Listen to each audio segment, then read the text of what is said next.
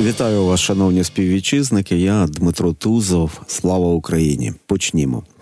Сьогодні є е, позитивні новини про е, припинення активного існування е, російського військового катера Івановець. Ви вже чули. Ну, активного існування далі, я думаю, хіба що в якості металобрухту. Івановець з Іванами на борту символічно. Але ще більше, ще надихаюча новина це те, що Європейський Союз затвердив пакет допомоги Україні обсягом 50 мільярдів євро, тому що це сильний такий потужний сигнал решті наших партнерів. Йдеться про 50 мільярдів євро на наступні 4 роки, і це не військова допомога, це гроші на підтримку життєдіяльності країни. Але все одно це сильний сигнал, дуже потужний сигнал. Подяка нашим європейським партнерам, звісно. Водночас Україна потребує поставок зброї, поставок боєприпасів, систем протиповітряної оборони, і в цьому питанні. Як ви розумієте, багато залежить від політиків Сполучених Штатів Америки. На зв'язку з нами зараз Олександр Краєв, експерт ради зовнішньої політики Українська призма. Пане Олександре, вітаю вас в ефірі.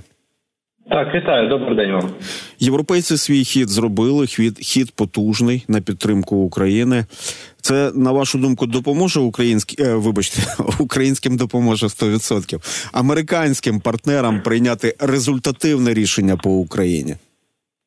Е, це дійсно може стати додатковим нашим аргументом, додатковим нашим козирем. Ну тому що ми бачимо, що Європа не лише ці 50 мільярдів виділила. Згадаємо, що нові пакети військової допомоги нам виділяються. Нещодавно були німці, до того були французи, британці. Прямо зараз Ян Столтенберг в Вашингтоні намагається переконати конгрес в тому, що допомога конче необхідна. Тобто, весь інший західний світ показав, що він готовий підтримати Україну прямо тут і прямо зараз.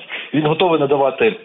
Як матеріально-технічну, так і фінансову і економічну допомогу. Тобто, так тепер американці фактично в хвості цієї допомоги, і вони розуміють естеблішмент в першу чергу, що таким чином вони не те, що втрачають обличчя, вони можуть втратити лідерство і показати своїм опонентам Китаю, Російській Федерації, Ірану, які якраз навпаки загострюють ситуацію на близькому сході, ситуацію в принципі глобально. Вони своїм опонентам покажуть, що вони не здатні керувати, вони не здатні бути лідерами демократичного світу. І в такій ситуації навіть трампісти, які постійно нагадують, що їм та зовнішня політика глибоко все одно, скажімо так, навіть їм доведеться задуматися і якось почати діяти. Тому так така активність Європейського союзу вона дійсно стане додатковим аргументом, якщо не важелем впливу в контексті прийняття проукраїнського рішення. А що вам відомо про перебіг перемовин Єнса Столтенберга, генерального секретаря НАТО з американськими політиками? Він зустрічався із спікером Палати представників Сполучених Штатів Америки Майком Джонсоном, і нам відомо, що від позиції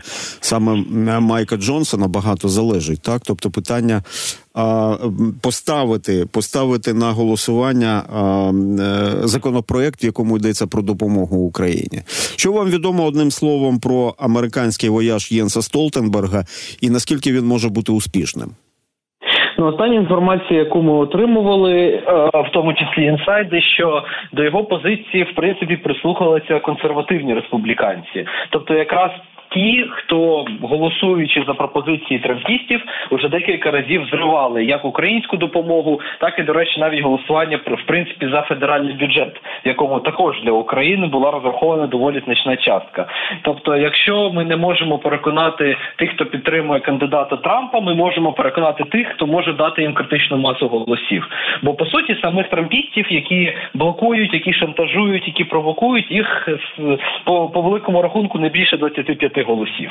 Інших е, депутатів, конгресменів вони просто підманюють, умовно кажучи, під конкретні законопроекти, під конкретне голосування, переконуючи їх в тому, що саме от зараз, саме конкретно цей пленарний день, їм краще проголосувати за те-то, за те-то, тому що потім це зможе обернутися їм додатковими політичними балами. І тому західна дипломатія, і це до речі, не лише Столтенберг робить в попередній візит, коли приїжджав Девід Кемерон із делегацією британських їхніх можновладців, вони казали про те ж саме, що їх ціль переконати поміркованих і консервативних республіканців, і в такому разі якраз не буде можливості у Джонсона його компанії е, зривати такі голосування. Поки що фінального якогось результату, якогось закріплення результатів цього візиту нема. Мало ймовірно, що він буде, бо візит такий скоріше кулуарного порядку. Але ми бачимо, що навіть по тій інформації обмеження, яка до нас поступає, що Столтенберг зробив правильну ставку на правильних політиків, і як мінімум якась частина республіканців до нього дійсно прислухалась. Але от саме під час таких залаштункових розмов вже багато і вирішується, правда? Так, це якраз основна частина дипломатії. Тобто, те, що до нас доходить, те, що ми чуємо вже в офіційних повідомленнях, те, що ми чуємо під час брифінгів, це відсотків 20-25 максимум з того, що реально обговорювалося, що реально вирішувалося. Тому такі візити дійсно надзвичайно важливими. Ви згадали Росію, і ви згадали Китай. І Китай подав свій голос голос а, щодо війни Росії проти України. Новий міністр оборони Китаю Дун Дзюнь під час відеозустрічі з очільником Міністерства оборони Російської Федерації своїм колегою, так Сергієм Шойгу сказав, що Китай підтримуватиме Росію в українському питанні. Так, от так формулюють. Тобто війна Росії проти України для Китаю це українське питання. Зафіксували цей момент. Ми, ми вже, до речі, чули подібне формулювання в історії. А, І а, скажіть, будь ласка, а, така заява Китайської Народної Республіки, вона якимось чином позначається на настроях в Вашингтоні з точки зору усвідомлення а, ну такого зростання геополітичного протистояння? Ем, скажімо так, виконавча влада, тобто Міністерство оборони, Міністерство закордонних справ, тобто державний департамент, адміністрація президента, вони давно розуміли, що війна Росії проти України вигідна Китаю. Вона потрібна Китаю. Китай буде робити все можливе, щоб її продовжувати, тому що це і послаблення заходу, який витрачає ресурси, витрачає гроші, витрачає політичний час, і це послаблення Росії, яке Китаю також в принципі вигідно, бо таким чином Росія не буде йому ставити палки в колеса, коли Китай захоче повноцінно стати лідером цього блоку автократії. Але з іншої сторони, ну нічого нічого нового в цій позиції Китаю нема. Ну згадайте, хоча б що китайські журналісти під час перших штурмів Маріуполя робили оці, як вони це називають, спеціальні гарячі репортажі, прямо такі сидячи на броні російських БТРів. Тобто Китай постійно заграє з темою того, що а ось ми можемо підтримати Росію, а ось взагалі це нам цікаво. А ось взагалі Україна і інші пострадянські республіки, як вони їх називають, ну не мають власне якоїсь державності і суверенітету. Китай завжди буде перевіряти межі дозволеного, і завдання вільного світу, в першу чергу Сполучених Штатів Америки, реагувати на це, показувати, що така позиція неприйнятною, і показувати, що вони залишаються відданими допомозі Україні і готові до кінця боротися з такими китайсько-російськими намаганнями змінити світопорядок. Ну скажімо так. Виглядає, що така заява китайців це або реакція на новий пакет від Європейського союзу і на нову поставку зброї від Америки, або навпаки, якраз новий пакет Європейського союзу є певним таким ударом у відповідь на ось подібні інсинуації Китаю. До речі, після Маріуполя, який ви згадали, після руїн Маріуполя, після Бучі, після Ірпіня, після Попасної, після Бахмуту, багато багато міст можна перераховувати. Китай заговорив про справедливість. В його викладі це звучить так: в останні роки Сполучені Штати і Західний світ ізолюють Росію. Ізолюють Росію, тобто не Росія веде війну, а її ізолюють. Рішуче підтримуємо справедливість і надаємо вам підтримку щодо українського питання. Знову звучить українське питання, попри те, що Сполучені Штати і Європа продовжують тиснути на китайську сторону. Ну знову ж таки, це слова Дунь Дзюня, нового міністра оборони Китаю. Ми з вами розуміємо, що в Китаї просто так нічого не відбувається. Це абсолютно санкціонована заява вищим керівництвом Китайської Народної Республіки. Чи це означає, що Китай? А по суті е, проголосив і можливість військової підтримки Росії, як ви вважаєте?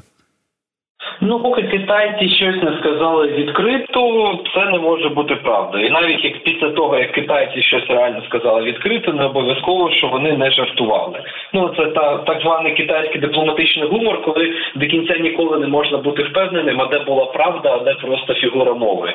І насправді ви абсолютно праві, те, що каже новий міністр Міністероборони Китаю це точно чітко санкціоновано центральним комітетом. Це чітко санкціоновано самим а, Сі Цзіньпінем, тому що ну згадайте, що сталося з минулим міністром оборони, який в принципі був не дуже медійно активним і намагався уникати таких коментарів. Ну він буквально таки просто зник. І Досі до кінця невідомо, що з ним все таки сталося. Тому так це позиція Китаю, яка показує, що незважаючи на те, що їй не потрібна сильна Росія, їй не потрібна Росія, яка програла. Відповідно, їй не потрібна сильна Україна. Україна, яку буде підтримувати Захід. Тобто, це не не означає, що Китай вже тут і прямо зараз готовий. Давати росіянам зброю, що прямо тут і прямо зараз Китай готовий підтримувати повноцінну Росію, але це як мінімум означає, що Китай намагається залякати захід. Китай намагається, от на фоні того, що ми з вами починали, що весь західний світ намагається переконати Сполучені Штати, а точніше Палату представників в тому, що Україні треба дати гроші. Китай робить це можливо, щоб переконати Палату представників, що Україні не треба давати гроші. Що це вже справа Китаю, що Китай буде проти того, щоб Росія програла, і щоб відповідно Захід намагався на цьому фоні перемогти.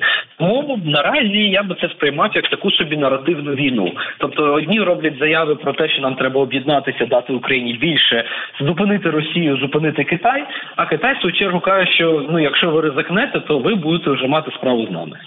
Тобто Китай підвищує ставки в геополітичному протистоянні. Знаєте, у нас днями був екс-посол Сполучених Штатів Америки в Україні Джон Гербст в ефірі. От і він сказав, що нам очевидно треба приготуватися до того, що питання американської допомоги Україні буде вирішено впродовж наступних двох-трьох місяців. Ми всі розуміємо, що це значний термін в умовах такої війни. Як ви як ви вважаєте, ті обставини, які ми з вами зараз перерахували, вони можуть інтенсифікувати процес, щоб все сталося значно швидше?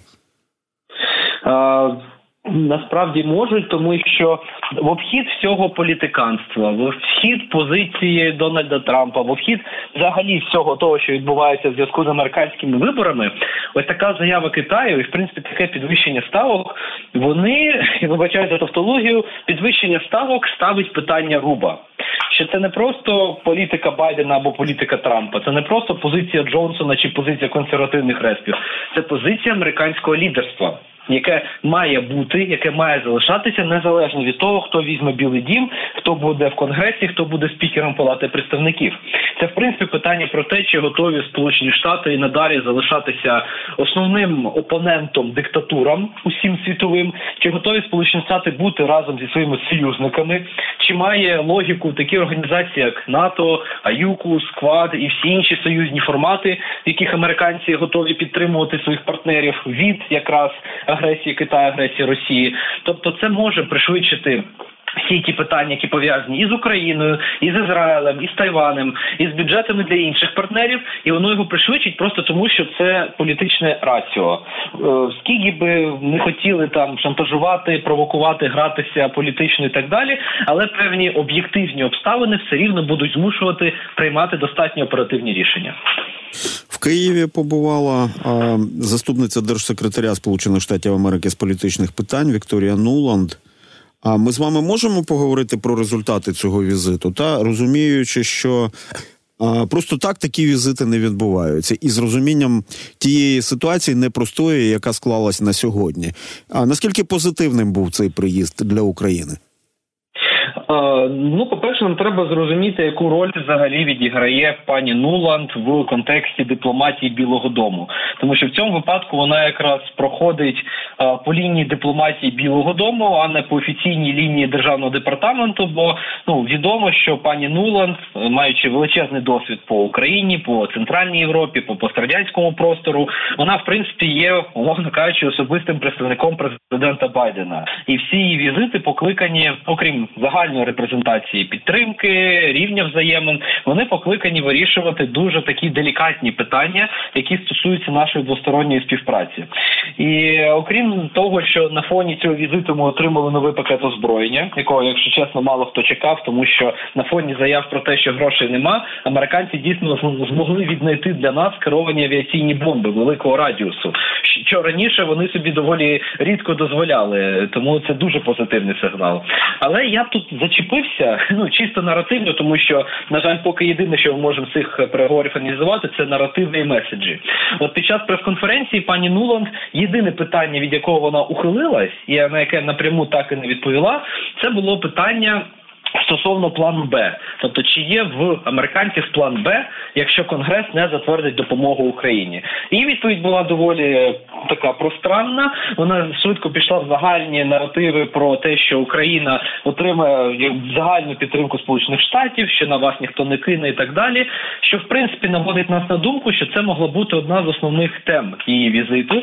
Що в принципі заклики до більш оборонної стратегії, заклики до мінімізації витрат е, техніки, витрат боєприпасів американських і так далі. Е, вони вказують на те, що американці розуміють всі ті загрози, які несе палати представників, і поки що в Білого Дому, ну окрім як далі з ними торгуватися, нема дійсно якогось плану Б. І тому єдине завдання українців наразі це тримати оборону, тримати лінію, допоки американці не зможуть переламати буквально такі об коліно позицію трампістів і не зможуть віднайти для нас гроші. Тобто, це був дуже такий, знаєте, реалістичний, реалістична така розмова, що хлопці дівчата, ви класні, ми хочемо вам допомогти, але в нас є ось така проблема, яка називається Майк Джонсон і Дональд Трамп. І поки що вам треба зрозуміти, що ні звідки ми ці гроші вам не дістанемо. Тому тримайтеся, чекайте, малі пакети будуть, але до великого пакету переходьте в оборону.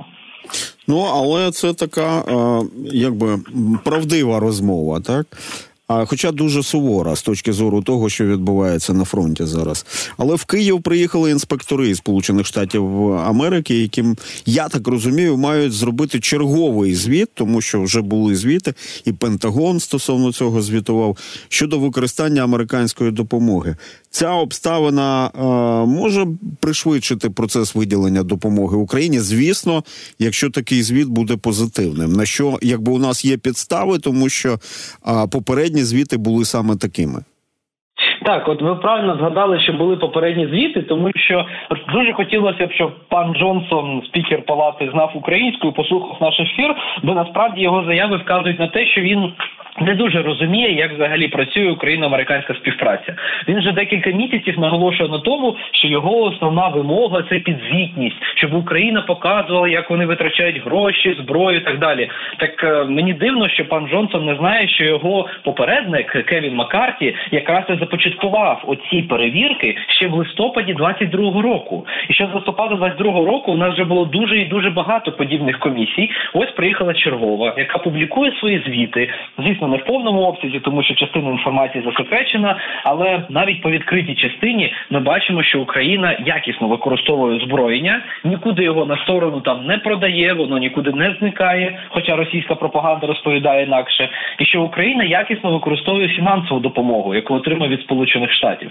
Тобто цей звіт це по суті от пряма відповідь на вимоги трампістів, які хочуть підзвітності, хочуть результатів використання. Ну ось, будь ласка, чергової комісія приїхала. Чергове вона покаже вам звіти. В чергове ви зрозумієте, що все те, чого вимагаєте, вже декілька місяців іде. Ну вибачте, це просто попахує якимось політичним профанством, якщо не сказати непрофесіоналізмом. Ну дивна риторика справді з боку спікера Палати представників Джонсона. А або або він справді не володіє інформацією, або ставиться з недовірою до результатів попередніх експертиз, та скажімо так. А так може бути в американських інституціях.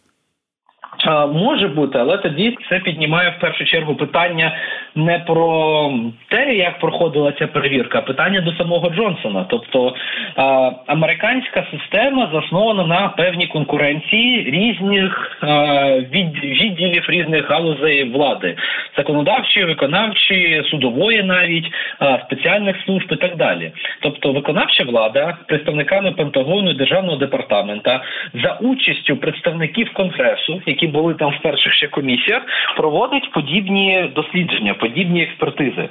Вони надають результати. Це люди, які там 10, 15, 20 років працюють в цій сфері. І тут з'являється Майк Джонсон, який не є експертом в дипломатії, не є економічним експертом, не є експертом в військовій справі і ставить під сумнів результат оцього дослідження. По суті, ну і тоді виникає питання: а звідки він взяв? Що, що, що там щось не так. Тобто, хай він пояснить, хай він продемонструє, що йому не подобається, хай він наведе якісь аргументи. Якщо таких аргументів нема, ну то вибачте, тоді це явно попахує політиканством. А тоді це просто непрофесіоналізм, і тоді питання вже будуть не до самої комісії, а до пана Джонсона. Тобто, звісно, в демократичних інституціях відкритість до критики є одним з показників якраз е, адекватності управління нормального менеджменту. Але якщо ти критикуєш, то треба критикувати якось е, обосновано. У випадку Джонсона ми просто чуємо його ці заяви на прес-конференціях і брифінгах, але далі цього нічого не йде. Ну, жодного разу не подавав апеляцію на результати. До чого вже там казати? Ну ми ж розуміємо, що це певним чином і робота на електорат, правда, напередодні виборів. Скажіть, будь ласка, от ви згадали про керовані бомби, яких Україна там близько року чекає, запити робила, і це дуже добре, що вони є в останньому пакеті американської допомоги. І Вікторія Нуланд це підтвердила. Ось, але як ви вважаєте, тут не буде зволікання з постачанням? Ідеальний варіант був би наступний: бомби вже приїхали, і про це політики повідомили. От по суті, так і сталося. Тобто, тут відповідь має бути дуже коротка. Ну вже є інформація, що деяка частина цих бомб починає поступати в наші підрозділи. Тобто, американці, як завжди, залишили все в тіні, і лише коли вже сам факт стався, вони змогли про це сказати. Браво, браво, браво! Якщо це так, то справді а, наші оплески і подяка. А скажіть, будь ласка, як розгортається драма в всередині Сполучених Штатів Америки, драма із судами Трампа, і все це накладається на не менш активні події. Це серії праймеріс, які очікуються в Штатах. Насправді там ситуація тільки накаляється. Тобто, лише нещодавно в Трампа ще в одному суді був винесений обвинувальний вирок. Його визнали винним в сексуальних домаганнях до однієї жінки ще в 90-х. Суд постановив виплатити йому додатково 83,7 мільйона доларів як компенсацію за його поведінку. Крім того, прямо зараз вже фіналізується процес е, по забороні діяльності сім'ї Трамп бізнесової діяльності сім'ї Трампу в межах штату Нью-Йорк, тому що там були десятки, якщо не сотні порушень, і в плані подачі звітностей, і в плані накрутці е, своєї ціни заради отримання не дуже правомірних кредитів, і в плані податків, від яких вони ухилялися просто десятиліттями. Зараз через Трампівську активність, через його баснословність, скажімо так, це все починає вскриватися, це все починає підніматися на гора там все набагато серйозніше. В цій справі щодо заборони діяльності в межах штату Нью-Йорк, по перше, штраф майже в 380 мільйонів доларів. По-друге, майже всі активи сім'ї Трамп, окрім нерухомості, знаходяться саме в Нью-Йорку. Більшість їх компаній там зареєстровані. Але найголовніше, чого ми звісно всі чекаємо, це справа Верховного суду, засідання по якій має відбутися 8 лютого цього року, які якраз уже майже місяць працюють над тим, чи можливо Трампа допустити до цих виборів відповідно до 14 поправки по конституції. Тому дійсно ситуація накаляється, ситуація розвивається дуже активно, але поки що, незважаючи на це, в наступних декількох праймерів Трамп все рівно поки що виглядає достатньо впевнено і цілком ймовірно, що і там він може взяти перемогу. Олександр Краєв з нами був на зв'язку. Експерт ради зовнішньої політики Українська призма. Ну ніби в Сполучених Штатах побували, та й в Києві на переговорах. Дякую, Олександре.